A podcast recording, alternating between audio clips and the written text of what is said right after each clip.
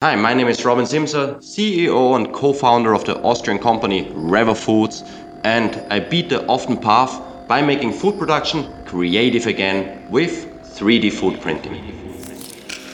Robin Simsa is the CEO of Revo Foods, the first company to sell 3D printed vegan salmon fillets already available all over Europe.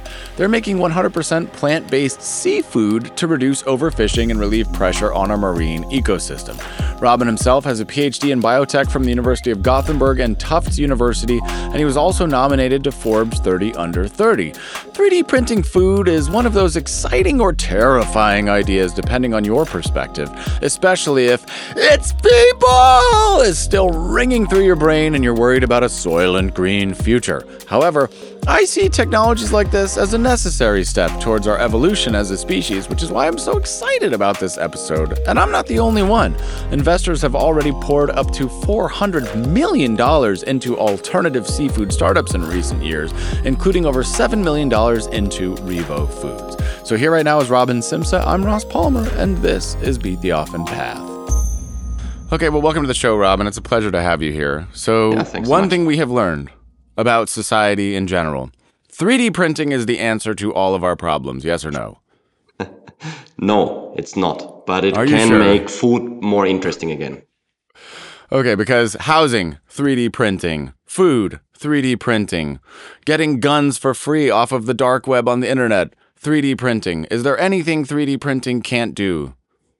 Yes, produce very simple parts very cheap. So there are better ways to do that. Produce standard parts that you need by the millions. Like probably 3D printing will, I mean, never say never, but unlikely ever be the technique of choice to produce those. 3D printing is really to give you a flexibility and allow you to create pro- parts that you couldn't create otherwise.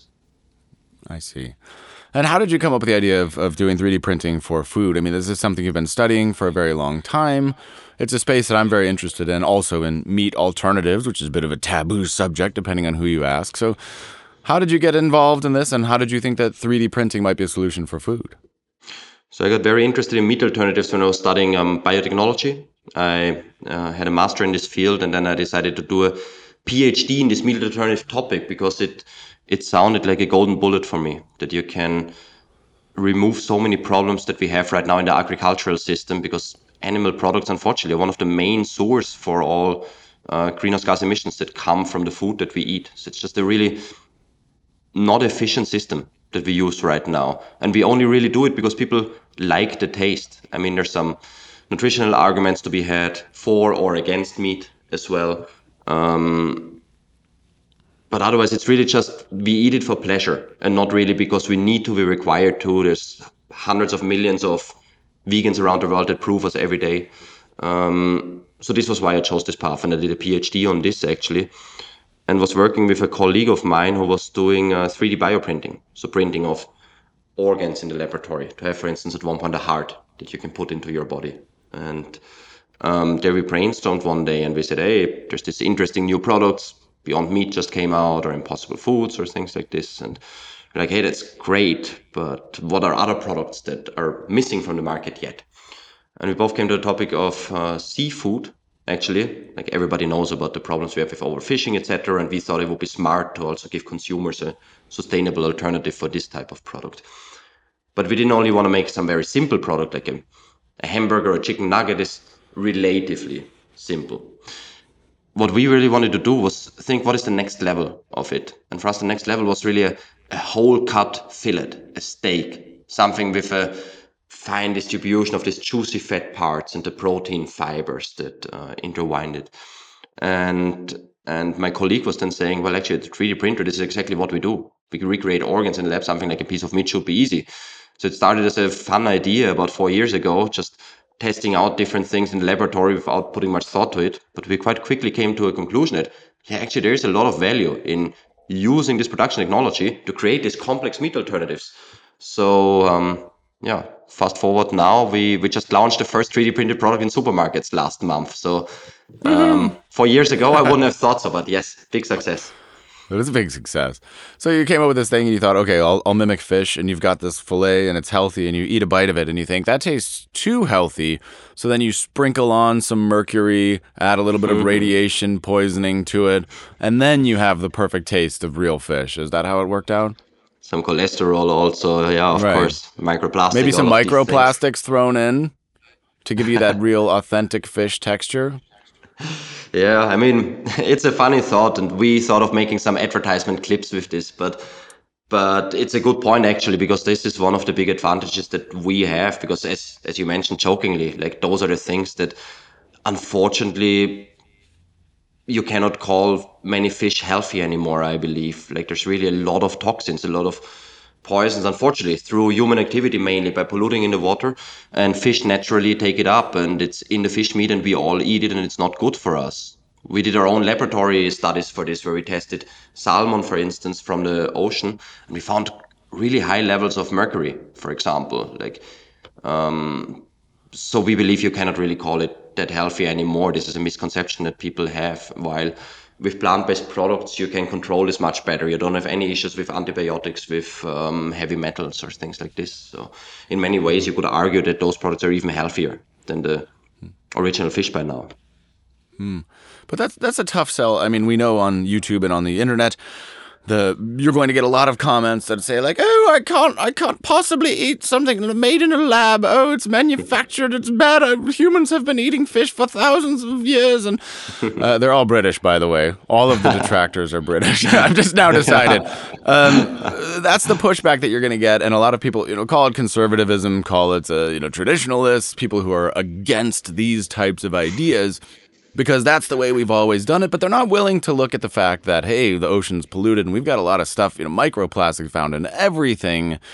So there are sort of two camps. The we must do things the way they've always been done because the way it's always been done is obviously better. And then there's the other camp that says, hey, folks, our world is changing and maybe we should change with the world as it changes. So, what do you have to say, having done this for a few years, to the people who fundamentally disagree with the concept of lab grown meat? in many ways, I would tell them they are right in some things also. We right now don't have compelling arguments for the most mainstream consumers. The product still tastes different. This is true. Every meat alternative or milk alternative or whatnot, there's still a difference. And there is still a higher price to it. This is also true.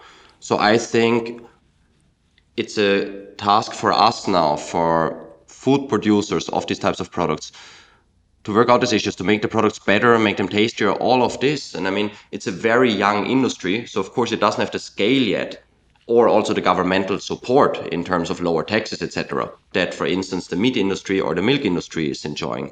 Um, but scaling is possible, and then 100%, it is only logical that it must be way cheaper to produce meat-like products from plants than take them, I don't know, eat a cow by itself because a cow needs way more f- feed, way more food for itself to grow one kilogram of muscle mass or one pound of muscle mass, for instance. Plant based food will always be more efficient in that way because it's just very efficient in transferring nutrients and building up nutrients. Yeah. Um, on the other hand, there's there's many people who just I think they're afraid that their way of life is changing. That Right.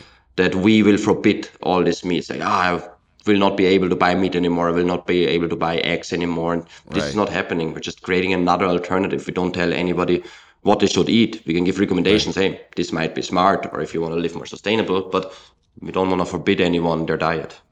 Right, because it's the idea that you're taking away my freedom, my freedom to eat meat. I mean, that's the way it's phrased. My freedom to eat the fish. You are destroying my freedoms, and I won't allow that to happen. Not on my watch. Uh, certainly Yeah, not. Um, and, uh, but of course, there's multiple different ways into a problem like this because there's the personal health uh, issue, which is what is best for me and my individual health, right? What do I need to eat, or what do I think that I need to eat to be the healthiest I can possibly be and for the maximum gains at the gym kind of thing? But then there's also what is best for the world and what is best for humanity and what is best for our oceans and what is best for the long term survival of our species. Very mm. few people are really thinking about the combination of all of those things. Usually it's just, I want to gain weight, I want to be stronger like somebody, and therefore, what do I need to maximize my own personal health, right? So, um, but what I'm so fascinated by your story is because, again, it's like you have seen all of these things and you have found a path forward. And I think whether people realize it or not at this point in time, they will in the future that these types of solutions are important and that we need to be thinking along these lines. Yeah, for sure.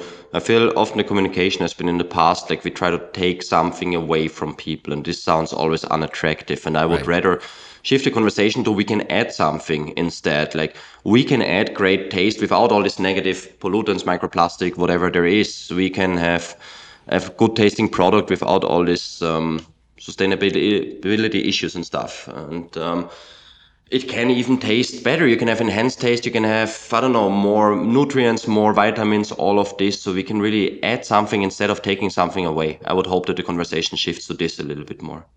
Yeah. And when it comes to the flavor and that, that important thing, you said it's we're not quite there yet, or maybe it doesn't taste exactly the same. I don't know if that's the goal. In your eyes, how is the flavor? How do you feel that it stacks up the salmon fillet versus a traditional salmon fillet or the lox versus traditional lox? let's say at very high standards, but let's say right now I give it a seven out of ten. I think it's good. It's a good first product, and I would also give the Beyond Meat Burger, for instance, a seven or seven point five out of ten because mm. by itself these products are pretty good. They're very nice. They're they're enjoyable, but to be very similar, like taste wise, to conventional salmon fillet in our case, it still requires more work, and maybe we will ever never reach it. Like it's possible, mm. but I believe that this is how you can convince most consumers because we're so food is such a cultural thing now so we're, we're so used to what we eat and we want to have a certain flavor a certain taste something to associate with it. Otherwise you will always have this feeling of missing out. So we get asked often does it need to be exactly the same? Why does it need to be the same? Why don't you just eat vegetables and stuff? And i always say mm. why do we eat meat right now? Because it tastes good because we like the way it sizzles in the pan because we like to make barbecues like and we want people to still be able to do this just in a better way, uh, we hope. Yeah. And I think some people just have a general mistrust of anything that's grown in a lab. They believe that somehow something shady or sneaky or, or, or, bad is going on, and that if I eat this, it's going to mutate and turn into cancer in my body and it's going to attack my cells from the inside, and it's clearly going to be worse than whatever comes out of an actual fish, right? So, how do you feel about the safety? Why do people feel that? And is there any truth in thoughts like that? What you say regarding people's reaction is absolutely true. We had now uh, in our terms big marketing campaign for the first um, 3D printed salmon fillet that we released, and this got quite a lot of attention from different news outlets and on things like Twitter or Facebook. Where I checked some of the comments that people were writing underneath them, and there's a lot of hatred, a lot of like. I would never do this. Like, I would rather die than eat something from a 3D printer, yeah. which is a very irrational fear at the end. Yeah. Like, it's not like a 3D printer is something, something, uh, something completely different all of a sudden. It's basically a dosing system that you also use for cornflakes or similar. But like, mm. you just need single words and it gets people out of their mind. Like, people get crazy for this. And we have this in many different things also. Like, I don't know, COVID vaccines, whatever. Like, there's a right, many people don't inside and yeah they just read headlines but like stuff. not anymore yeah. they're not even interested in substance and i have no clue how how to deal with this i think we're all a bit prone to that but i don't know why do you think it's like this I don't know why it's like it, but I do know that it is like it. Anybody who's put out any kind of content on YouTube or any of the social media networks that's anything along these lines, you're going to get that flood of hatred. I get that some clips I talk about, if I talk about tech or gadgets, it's mostly positive, but if I talk about stuff like mm. this, you get that wave of negative stuff. Um, I personally believe in advancing food. I also believe that it's our obligation to figure out better ways to eat. And um, I was a vegan for a few years, which is a horrible thing to say that you ever stopped, but um, I still, you know, eat mostly plant-based diet. So I'm very fascinated with these types of things. Uh, I haven't eaten, you know, beef or chicken or any of that for over 14 years. But I've learned that it's a very emotional thing. It's almost like a religion to people. Even my own family consumes as much meat as ever. I've had these arguments with people, people that you think are really close to you, they just don't mm. listen. They shut off. It's a different part of their brain. And, and I think it is the same part of the brain that is like uh, religion.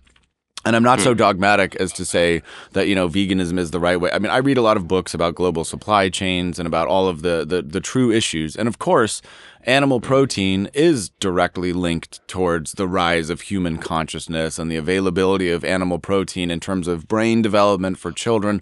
It is a powerful force in the history of human development and has enabled us to scale in some ways to 8 billion people from where we were 100, 200, 300 years ago, right? So I see the whole bigger picture. But even within that bigger picture, I think there are reasons that we have to do this because, again, overfishing is an issue. Pollution of the oceans is an issue, not just in the fish industry, but cows are a massive problem for so many reasons. Cultivating cows is bad. So I think, you know, I'm open to these types of things, but I have noticed that many people just simply are not open full stop so I wish I had the answer as to how we can make it. I mean, I try to educate with stuff like this, mm-hmm. but every time you do it, and especially in this soundbite culture, we're going to post a clip from this, and then everybody's going to say, "Oh, never! I'd rather die. I'd rather die." Then attempt that, right? But uh, a part of the reason why I like to have these conversations and why I want to talk to you is because how do you deal with that when you get that flood of hate? You say, "Hey, I'm making progress here. I'm making something that's awesome." And then you see that campaign spread and as it spreads you realize that there's a lot of hatred and negativity. Does that cause you to question what you're doing? Or does that make you believe more? Do you ever doubt yourself because of haters like that?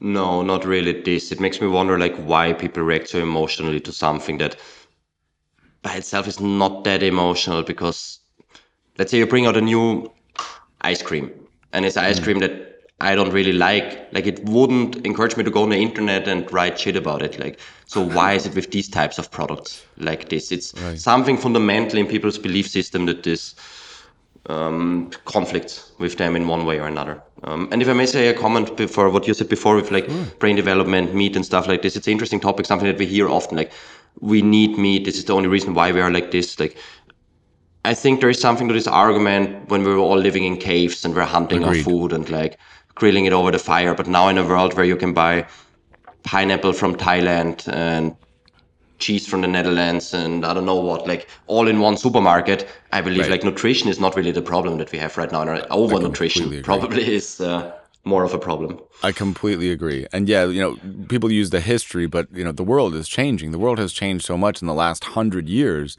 I don't think people understand how much has changed in the last hundred years. China was in mass famine up until recently, and then through chemical mm. additives and ammonia and all of that, suddenly they're able to grow food. The world has changed dramatically very, very recently, and I certainly don't think people fully grasp the logistics of the world as it currently is. And to even look at the world 100 years ago is to ignore massive changes in what is needed in food and, and our logistic and supply chain. But you know, you, you mm. brought up an interesting point. So, you talk about the ice cream, and that reminded me of do you remember when Coca Cola released the new Coke? Do you remember when that happened? The outrage. no, outrage. Not sure. So at some point in their history, there was always Coca Cola had this formula, and this is a particularly funny thing.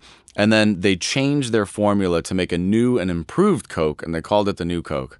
And mm-hmm. the world was outraged. People protesting, demonstrating on the streets, people just screaming and yelling because they were used to the old Coke.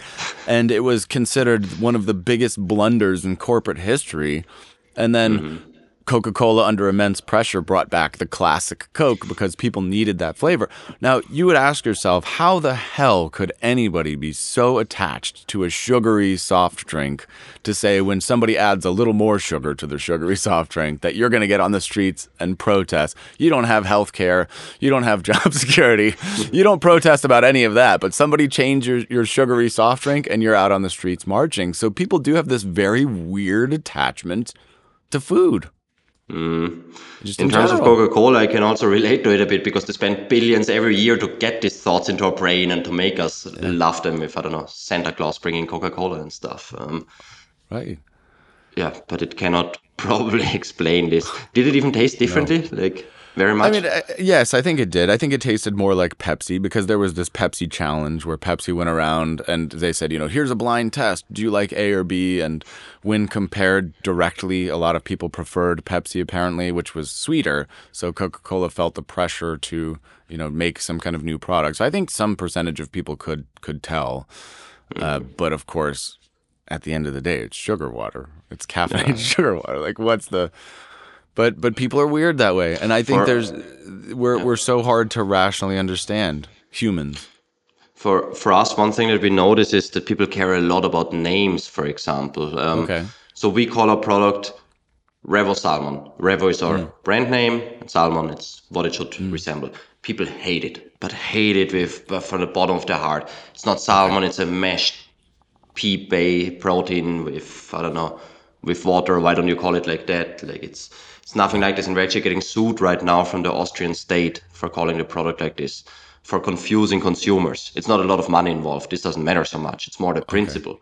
Yeah. And um, this is something that I found very difficult how to deal with it because many people they they hate this idea. It's not salmon. Don't call it like this. On the other hand, right now how salmon is produced, the biggest producer in the world is Norway from aquaculture, and they add, for instance, a colorant to the fish feed to make the color nicer. They add synthetic omega-3 acids to um, give more nutritional content. Same for cows or chicken, like for any kind of animal product you eat right now, this is very far removed from how it originally was once 100 years ago. We have optimized the system so much and we also have additives in cows basically now to get vitamin B12 by their feed. So it's the same argument for me. People have this belief in their mind that there's this dreamy world out there where there's a farmer with five cows and he milks them every morning and this is how you get your milk.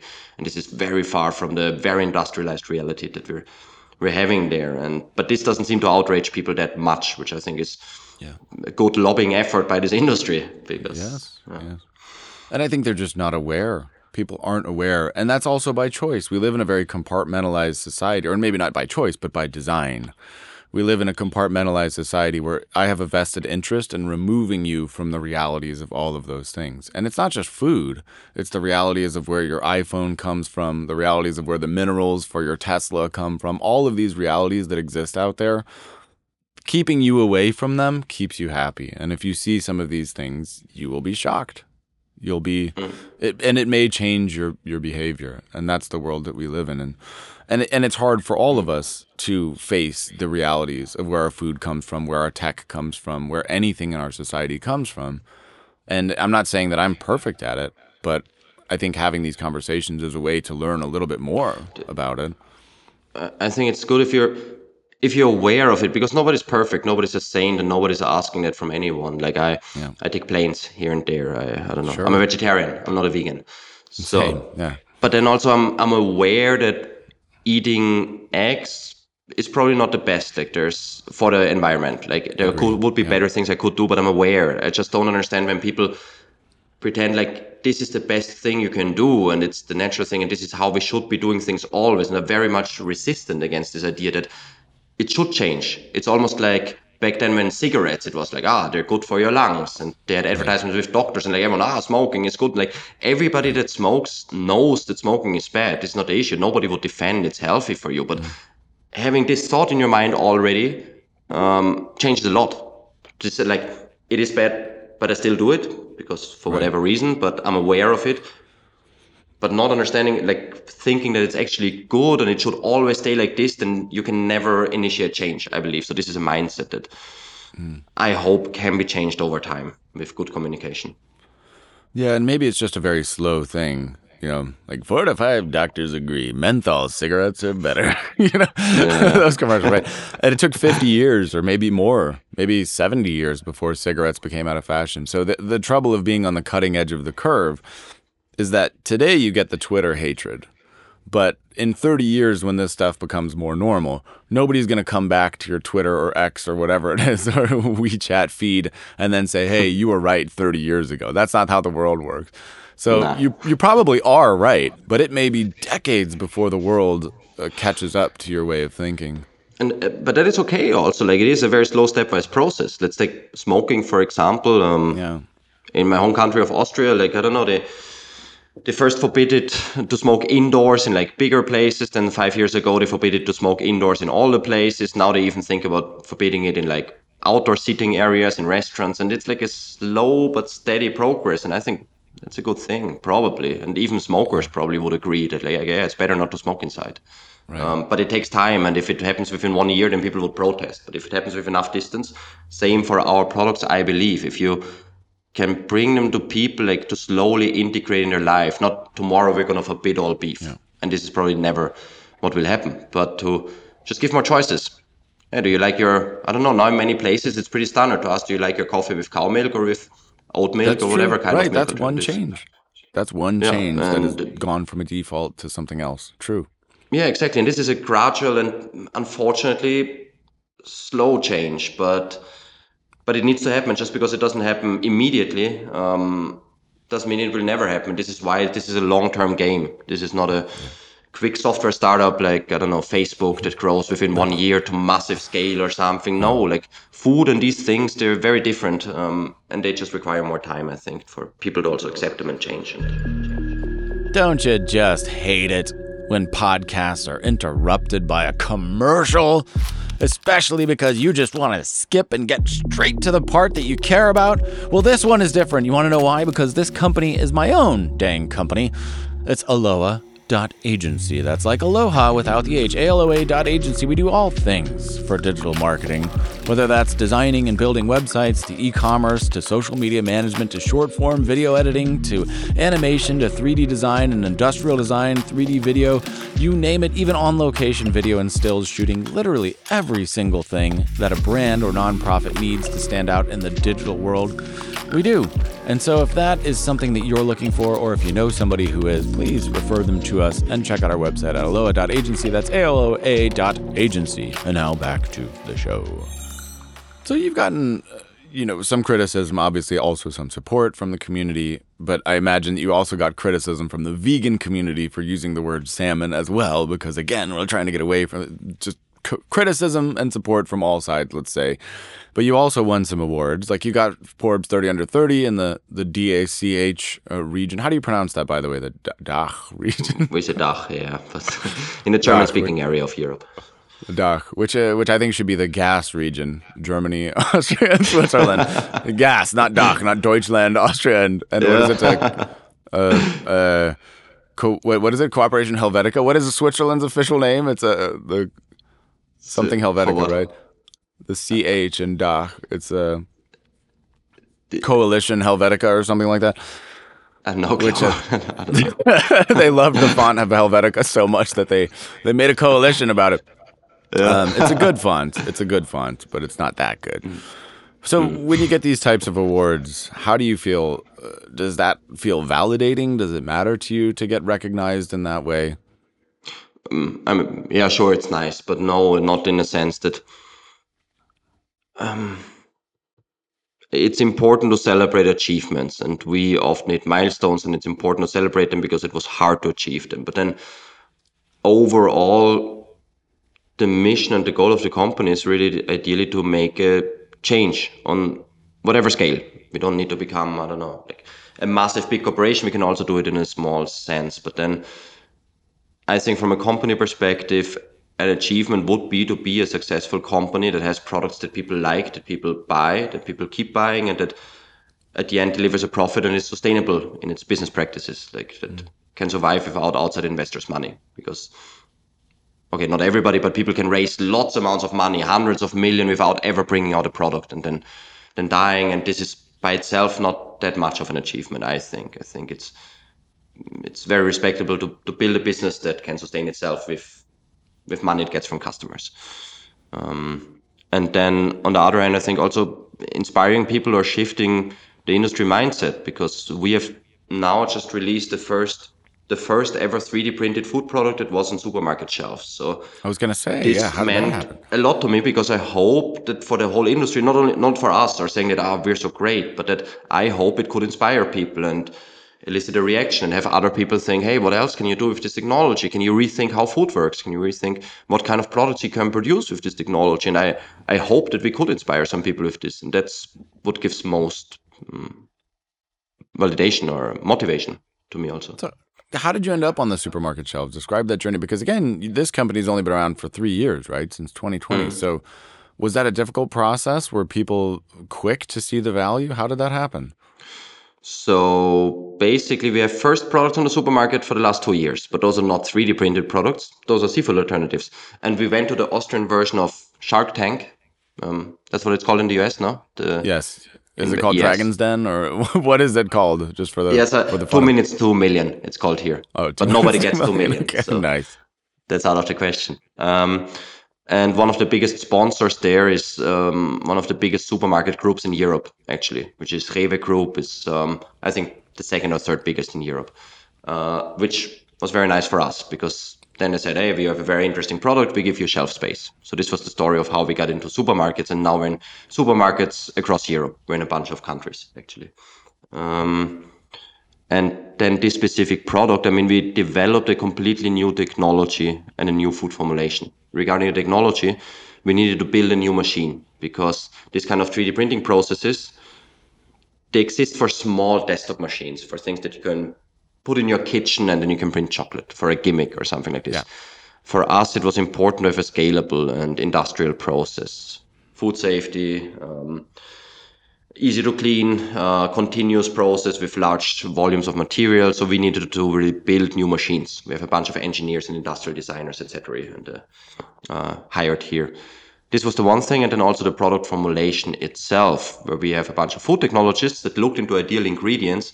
And this is also something that's very interesting, I believe, about this product that it's consistent of mycoprotein, which is a relatively new protein source, but a very good one actually, because it has a complete amino acid profile. It has this juicy flavor taste, and it's it comes from a um, myco or like a mushroom origin, basically, which in itself I think is pretty cool for many people. Yeah, yeah. That that is one of the most fascinating protein sources, no doubt about it. Um, which is yeah, Uh, yeah. Wow, what an interesting story. So, do you consider yourself an entrepreneur through and through, or is this something that didn't come naturally to you? Do you feel that you're an entrepreneur at your core? I do it right now because I need to, kind of. I'm the CEO, so I need to take care of business things. But I, I feel like a technologist. Like I have a PhD in biotechnology, and I I like the science and technology behind it the most. I would say. Because that's the interesting part, like really creating a completely new machine, a completely new process, testing different steps and seeing how you get better at it. How it like there's also some devastating days where you're like, oh, we'll never make it. Like, oh my god, like soul crushing, it doesn't work again. But this is all part of the process. And then the end, seeing this small step improvements over time. It, first of all, make me very proud of the people I work with because I think it's amazing that they they share also these goals and this mission that they're doing good work. And also it's um, it's incredibly re- rewarding. While business is important as well, but it's I don't know sitting in meetings, writing emails, like I don't know communication at the end, which is very important, of course, just as important. But um, yeah, the technology is what really fascinates me. I would say. Yep, I'm with you. And this is your first company? Did you do anything before this? No, nothing, nothing before. Uh, directly from PhD, I started this from the PhD, basically. It's incredible. That's got to be so rare. I know you're not, you know, where you'd like to be yet, but you know what, seven million in funding. I mean, you you've had a lot of pretty amazing milestones. First one to the store with all these things. So the success in a short time from the outside appears to be quite good. In a short time, it feels like we're doing this for a long time for me right now. Yeah, but, right. Um, and in general, this field, I mean, I'm not sure if you're, yeah, if you're following it, but there's, I mean, the general markets are not too easy right now for everyone. Like since the last one and a half years, it's very difficult. Many startups facing hard times. We are no exception. Like for instance, funding is rather dry right now.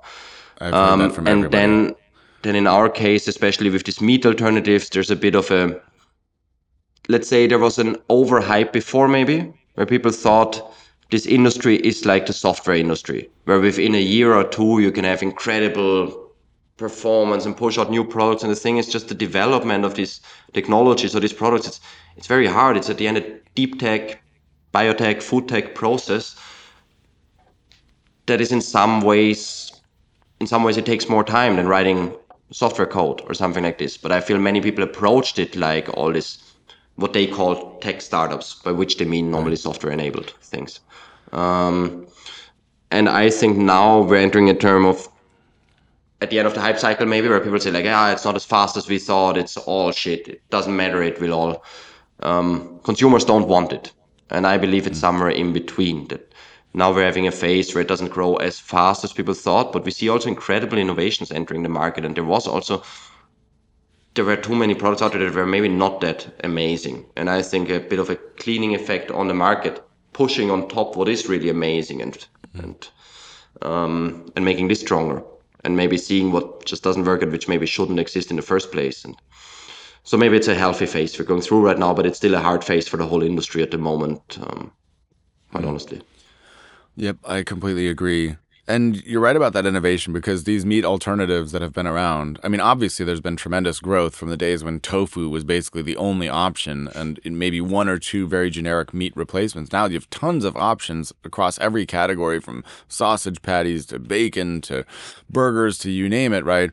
Um, and in fact, I was at a friend's house just recently who's a, a, pure vegan, and he served two different types of chicken, of fake chicken. And one of them was sort of traditional. It was like, okay, mm, you know, what you expect when you think of a meat replacement. But the other one was fucking amazing. It was hmm. tasted like chicken. Again, I haven't had chicken in many years, but the texture was just much closer and the taste was much closer. And I thought, holy shit, they've made a lot of improvements along these lines. So it's clear to see that the industry is growing and that the ability to mimic certain types of foods is increasing rapidly if you're paying attention. Now, a lot of people haven't even tried them, so they wouldn't know. But if you are trying and if you're up to date, the improvements are awesome. Yeah. Yeah, there's a bunch of amazing companies and amazing technologies. Mm-hmm. It just takes a bit more time. May I ask you, do you normally eat meat yeah. alternatives? Is that something I do. in your diet? Yes, yes, yes, I do. Yeah. D- did you always also as a vegan? So I was a vegan for a couple years. So uh, uh, probably about 14 years ago, 12, 14 years ago, I watched the movie Food Inc. and I read the book The China Study and I read all of these arguments for veganism. And so I was a hardcore vegan for two full years, not a single animal product at all.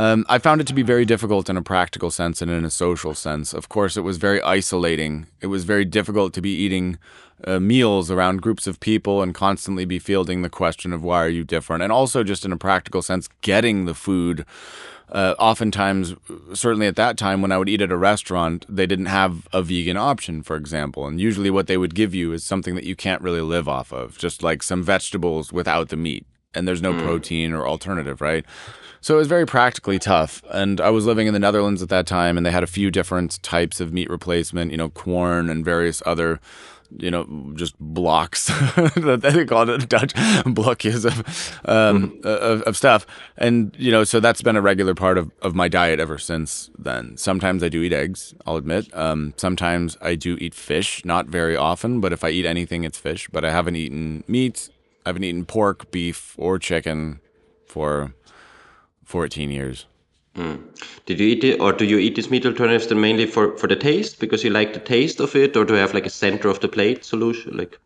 Um, I do. I do like the taste of many of them. Although I also share the belief that a lot of them aren't particularly healthy for you, which is another question. Like here we have Impossible Burgers, which are great. They're amazing.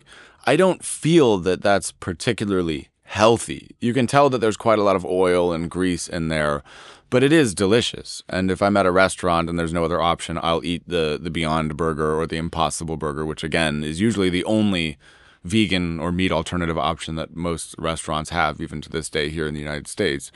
Mm. Um, so it's it's both a protein solution. It's also a tasting. I do enjoy the taste of most of them, but um, in terms of strictly speaking health, I think uh, there are probably healthier ways, like eating more beans and eating more, you know, uh, nuts, beans, and legumes as a more complete sort of diet, I think is, is, is healthier. I understand the point with the health, and this is something that is claimed a lot from this these new products. But then I feel the bar is set quite high by the critics because it's a completely new product category that maybe exists for. I mean, it exists for quite a while, but let's say in a in a more innovative sense the last 10 20 years maybe which is not a long time for these kind of right. developments and all of a sudden this product should do everything at once they should be super tasty incredibly healthy like super cheap yes. and very very hard for any new product for any yeah. new technology at the beginning it will be more expensive yeah. it will not be that amazing as it will get later but it still makes sense to to build it and to keep building it yeah. and my personal um, philosophy on this is taste, taste, taste in the beginning. Because what you mm. say with health, mm-hmm. there, there, are many things you can twist and many things how you can make these products better. But then also, don't eat them three times a day. Like it's it's good, it's nice, it's not really, it's not bad for you. Like it is not. It it could be healthier probably, but I don't think it's it's unhealthy for you in any way. But but also it shouldn't be the only thing in your diet. It should be balanced and veggies and everything. But it, it should taste good if you have it on a meal and then you eat it with potatoes and veggies, and this is where you get many vitamins and nutrients from, which is a controversial thing to say maybe, but I believe in the first phase where we are right now, this is where the priorities are at. I, I, think you're absolutely right. And if there's one message that I would like to get across to anybody, it's that I think this type of black and white thinking is not helpful for the future, right? In terms of uh, from both sides. I don't think that somebody is worthless if they're not 100% vegan. And I don't think that somebody who's mostly vegan but eats meat once in a while is a failure or somehow morally incorrect. I think we need to get rid of this black and white thinking and understand that what we're really talking about is a reduction, a reduction of resources, a reduction of harm. And I think that any any step that any individual takes to reduce the amount of harm they're doing is a positive thing. Any step that any industry takes to reduce the amount of harm they're doing is a positive thing. I don't think it's zero or a hundred. And I also think that, uh, you know, like you said, people believe that vegans need to just not they need to suffer 100% of the time but vegans like junk food too. Everybody likes junk food. People like yeah. french fries. They like going to mcdonald's. They like eating uh, cinnamon buns. They like eat, drinking soft drinks. Their beloved classic coke. So of course yeah the impossible burger is it the healthiest thing? No. Does it taste good? Yeah absolutely. I think hmm. you're right that taste is is most important at this stage and let people figure it out around it at this stage, like how you have highest impact for sure with price. Like just recently, there was a message from a big German supermarket where they say the meat alternatives there, they will all make them have price parity with the cheaper products in this category, which can That's have awesome. a big effect because for many people, price is just a defining factor. So if you have something which is only even 10% cheaper, let's say, conventional meat, plant-based meat. And if it's 10% cheaper, like many people, even if they don't share the ideology, they will think like, hey, that's smarter for me economically. It tastes good. Why wouldn't I get it? Um, this is how you reach really impact, I believe, in the long run. I may be wrong. That's beautiful. No, I, th- I think you're absolutely right. And here, especially, that difference is even more pronounced in the United States. And again, it's like just because you believe in these ideas doesn't mean you believe that you think that they're perfect in their current form. You know, like we have work to do, obviously, on these lines, but I still think that it's important to be putting in this work. We have this store that's called Whole Foods that's now owned by Amazon, and that's mm. the fancy store. And they were one of the first stores that had more of these meat alternatives. And obviously, they have a whole section of meat alternatives where in the freezer aisle, but everything's individually pla- plastic packaged. You know, you spend $10 for a couple little sausage patties. So the value is just really not there. And then you compare that to a local, less fancy grocery store where somebody can get a giant thing of chicken for a couple dollars. That's like chicken for the whole week for the whole family for two, three dollars. And of course, you say this is just outrageous because not a lot of people have the kind of disposable income to be spending six to ten dollars on two fake sausage patties, which is only going to get them through half of one meal. So you're not really comparing apples to apples. And I think for the average family who's struggling to get by, and again, talking about the rise of animal protein and the rise of human history, um, of course, it makes sense for that person to do what they have to do to survive. However, we still have to develop it. And I would love to see that price parity. In fact, I think that's a brilliant concept. I would love to see that everywhere. Ah, that would be fantastic. Yeah, it's, it's one of the most yes, it's one of the most common questions or comments we receive, even from people that like us normally. They they're fans, but they say, why is it more expensive? Like, shouldn't it be cheaper actually than the real thing? And hmm. the answer is at scale, yes, but also we are competing with products from an industry that has industrialized their process for decades, maybe a century. Like it's it's just such a massive scale of how we produce animal products, and most of them are incredibly centralized. For instance, in the U.S., Tyson Food, I believe, controls basically all of the chicken market. Um, yeah, there's a few giants a, that control everything. Yes, and of course, if you have billions and billions of chicken on different farms that you I don't know buy feed from one supplier and have all kind of have all the systems shared within this. Everything built from massive scale and everything can get to a very cheap level. This together with government subsidies in terms of cheaper taxes. At least in Europe it's like this and in the US I would assume as well. It is. Um, and this is the reason right now because many of these companies we are tiny. We're insignificant in comparison to these massive companies that are right now in the meat and seafood industry. Even something like Beyond Meat, which is one of the biggest player there, in all respect, they're insignificant in comparison to the likes of Tyson or Nestle or Unilever, whoever, like the big food companies. Yeah. So we just need to grow as an industry and also reach this kind of scalable processes that allow these things to become really, really cheap. And for this, right now people pay a premium, but I think it's a premium worth paying because only with this we can fund more development, we can fund yeah. more scale, and we can make these products better and cheaper. Yeah, I think you're right. And I think, you know, that reminded me of something. I don't think people are generally aware of how many advancements in genetic engineering and all of that has gone into the meat industry the meat industry itself has changed a tremendous amount. In fact, the size and type of chicken that used to be grown, I don't know if you've seen this, but eh, chickens used to be small and agile little things, and they've genetically bred over generations these massive broiler chickens that can't even stand. They can't even support the weight of their own body on their legs. So the idea that this is some natural farm, like you said, that this is some occurring process that's been this way for hundreds or hundreds of thousands of years they have not seen a modern broiler chicken versus a traditional chicken that would have been around even 200 years ago.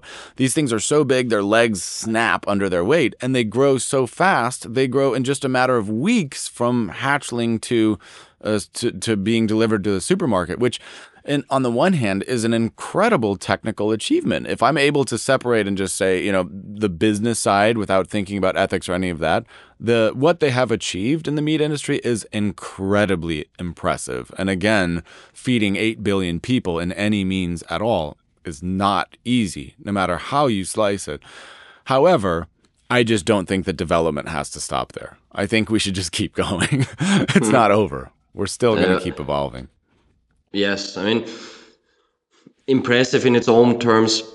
Yes. Maybe. On the other hand, this is what in bothers me. Terms. I think most about this industry. This thing like we manipulate everything for scale and for making as optimized as possible, right? Yep. Making cars, making this and that, like having exactly, yep. I don't know, a process it must be 0.2 seconds and not 0.3 seconds. And we have incredible yep. scale there, but yeah. I completely dislike the idea of doing this to living things. Like plants, okay, but I was working with pigs during my master thesis. Like you cannot keep them alone because they get sad. Like I don't know, they it's not even allowed by law. Like they, these are things like do we want to optimize it by the second? How much feed they get? How much this and that? Like how to grow them even one day faster so you can slaughter them faster and bring the meat out far. Like it seems like a thing that we shouldn't optimize to this industrial scale and approach the same way we build cars. At least from my personal opinion.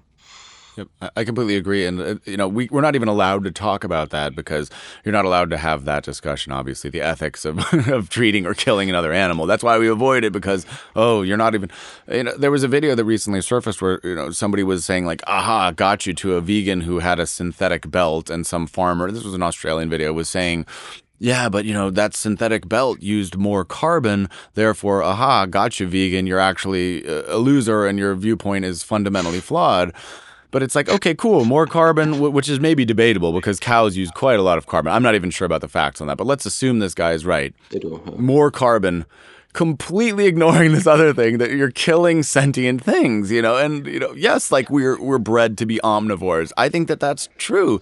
However, it's not nice mass slaughtering billions and trillions of living things if we don't have to, if we don't need to. But we're not allowed to say that. You, yeah, you don't want to have this argument. I don't think it's helpful for us a lot. But yeah. I mean, you can you can put but the question out there, like not in a how you say moralistic sense, but just just to discuss it, because many people understand the sense that it's not an ideal system right now for whatever reason, and this is something where you can find common grounds with people, I believe. And then also, what you say, we're built to be omnivores. I mean, maybe. On the other hand, with all our technical advancements, like we fly through the air with planes. I have internet on my phone when I walk out. I don't know how this works. Like it's uh, we do all kinds of crazy things, and I think nutrition, like this, is the least of our problems at the, this time and point in time where how far we came with technical advancements in terms of food. Uh, Yep. I, am completely with you, and that's why you're here. I think you're fighting the good fight, and I support you, and and that's why I wanted to have you on the show because I think it's important to show support for these types of ideas. And again, it may be decades before you're proven right. I hope that your business is successful and sustainable up until then. But I do think that all change comes from people like you taking that risk. And, you know, especially when you're in a climate where you're not necessarily getting that support like the internet or where you may be actively hated for your progress. I think that makes it all the more special. And that's why I wanted to have you here to get another voice of support in your head so that you can say, okay, this week at least one other person out there says, hey, this guy's doing something cool because you are doing something cool. and um, don't let the world convince you otherwise. Not that they are, Thanks. but you know, that's why. Thanks very much. That's very nice of you to say. And yeah, I mean, keep it. the motivation up. exactly right. because it's like that Henry Ford thing. You know, I read his his biography many years ago, and everybody knows this. And you know, he said if he asked people what they wanted, they would have told him a faster horse. Everybody knows that anecdote, right? So it's like people don't know that they want this, or they may think that they don't want it, but who knows what's going to happen to the world with climate change, with supply chains, whether people think they want it or not. They may need this technology in the next 10, 30, 40, 50 years. And if nobody was developing it, it wouldn't exist. So it's important that somebody out there is actually building this stuff. you know, mm-hmm. and that's where I come in. I'm like, let's go. Come on. Um, all right. True. So as we wrap it up here, do you have any parting words of advice, either for entrepreneurs or people willing to take a leap? What's your takeaway? What is the one thing that you want people to know?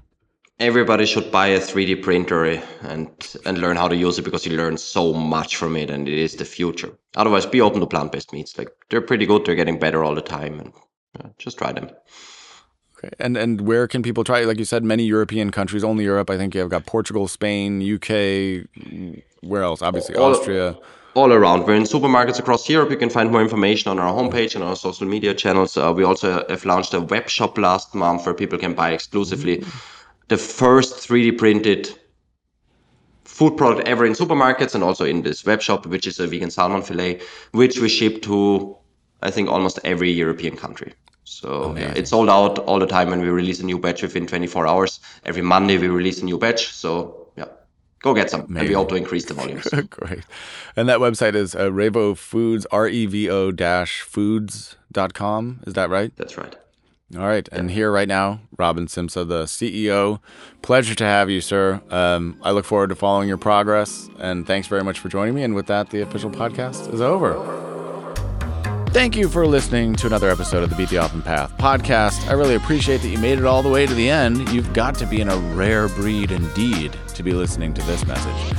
Well, what I'd like to tell you is this show can't grow without your help. So if you've enjoyed it, please share. Consider sharing, rate the show five stars, leave a positive review on your podcast platform of choice. It would really mean a lot to me.